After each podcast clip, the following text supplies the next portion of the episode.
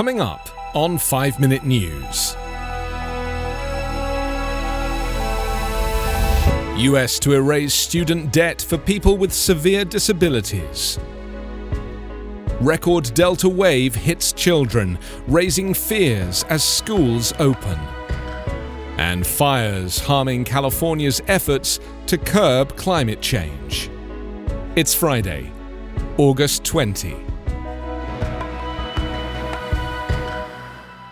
I'm Anthony Davis. The Biden administration announced on Thursday it will automatically erase student loan debt for more than 300,000 Americans with severe disabilities that leave them unable to earn significant incomes. The move will wipe out more than $5.8 billion in debt, according to the Education Department, and it marks the start of a broader overhaul of a program that has been criticized for having overly burdensome rules.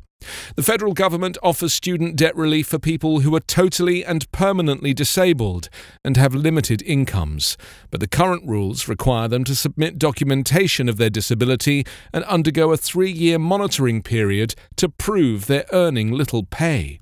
Tens of thousands of people have been dropped from the program and had their loans reinstated simply because they failed to submit proof of their earnings, however, and critics say the complex rules deter some from applying. Advocates have pressed the Education Department to eliminate the monitoring period entirely and to provide automatic debt relief to people who the Social Security Administration already identifies as permanently disabled. Under the new action, both demands will be met.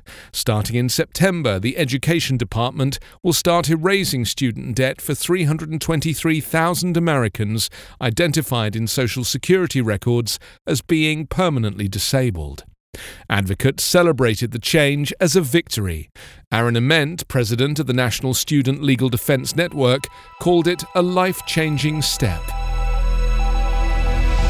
With the highly contagious Delta variant of coronavirus spreading across the US, children are filling hospital intensive care beds instead of classrooms in record numbers.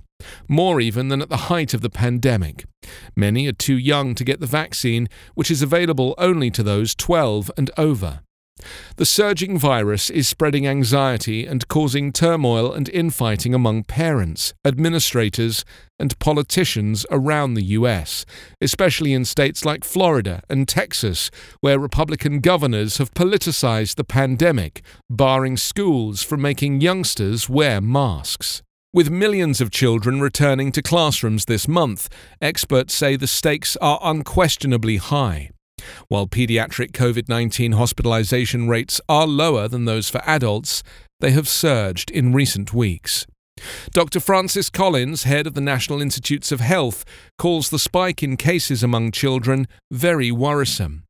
He noted that over 400 US children have died of COVID 19 since the pandemic began, and right now we have almost 2,000 kids in the hospital, many of them in ICU, some of them under the age of four.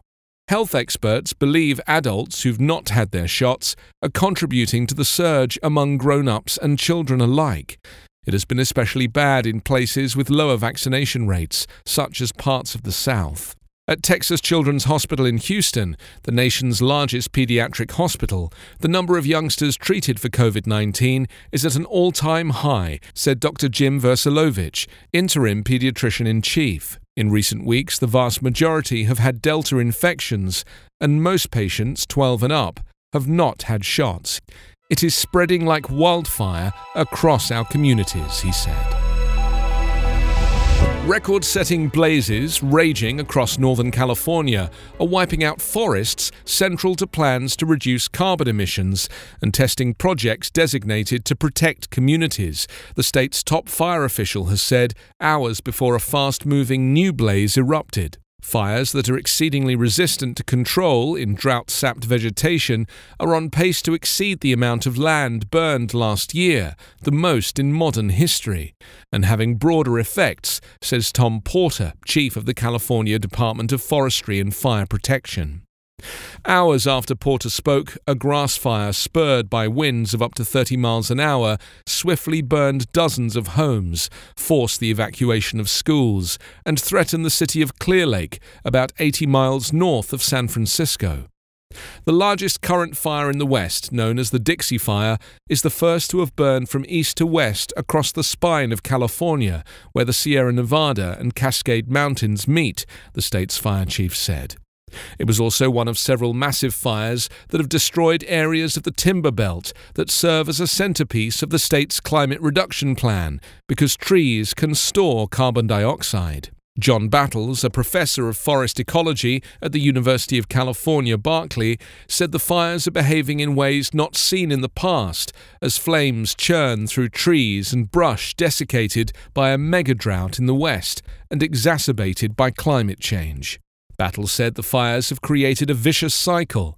Burning increases carbon emissions while also destroying trees and other ground cover that can absorb the greenhouse gas. Dead trees will continue to release carbon they once stored. You can subscribe to 5 Minute News on YouTube with your preferred podcast app. Ask your smart speaker or enable 5 Minute News as your Amazon Alexa flash briefing skill. Subscribe, rate, and review online at 5minute.news. 5 Minute News is an evergreen podcast covering politics, inequality, health, and climate, delivering independent, unbiased, and essential world news.